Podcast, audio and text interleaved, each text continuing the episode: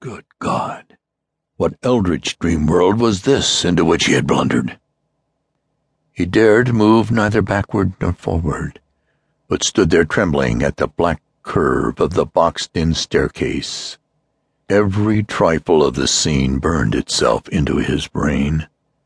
The sounds, the sense of dread expectancy, the darkness, the steepness of the narrow step, and merciful heaven, the faint but unmistakable luminosity of all the woodwork in sight, steps, sides, exposed laths, and beams alike.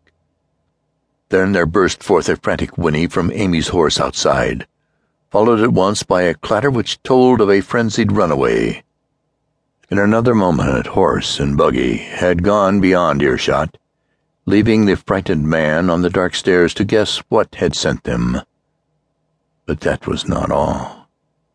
There had been another sound out there, a sort of liquid splash, water. It must have been the well. He had left Hero untied near it, and a buggy wheel must have brushed the coping and knocked in a stone. And still the pale phosphorescence glowed in the detestably ancient woodwork. God, how old the house was! Most of it built before 1670 and the gambrel roof no later than 1730. A feeble scratching on the floor downstairs now sounded distinctly, and Ammi's grip tightened on a heavy stick he had picked up in the attic for some purpose. Slowly nerving himself, he finished his descent and walked boldly toward the kitchen. But he did not complete the walk, because what he sought was no longer there. It had come to meet him, and it was still alive, after a fashion. Whether it had crawled or whether it had been dragged by any external forces, Ammi could not say. But the death had been at it. Everything had happened in the last half hour, but collapse, graying, and disintegration were already far advanced. There was a horrible brittleness, and dry fragments were scaling off.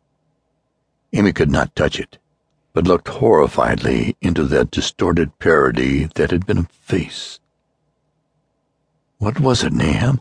What was it?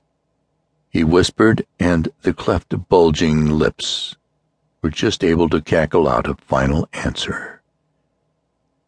Nothing. Nothing. Color it burns, cold and wet, but it burns. It lived in the well. I seen it a kind of smoke, just like the flowers last spring. The well shone at night. Thad and Merwin and Zenas, everything alive, sucking the life out of everything. In the stone, it must have come in that stone, poisoned the whole place. Don't know what it wants. That round thing them men from the college dug out in that stone. They smashed it. It was the same color, just the same like the flowers and plants. Must have been more of 'em. Seeds, seeds, they growed. I seen it the first time this week. Must have got strong as Zenas. He was a big boy full of life. It beats down your mind and then gets ye, burns ye up the well water.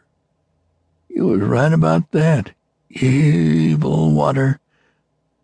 Zenas never came back from the well. Can't get away. Draws you, know. Some at's a comin', but tain't no use. I've seen it time and again since Zenas was took. Where's Nabby, Ammi?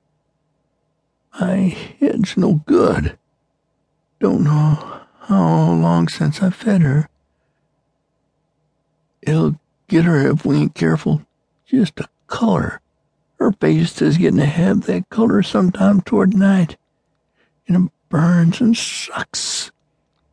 It come from some place where things ain't as they is here. One of them professors said so. He was right. Look out, Ammi. It'll do something more. Sucks the life out. But that was all. That which spoke could speak no more because it had completely caved in.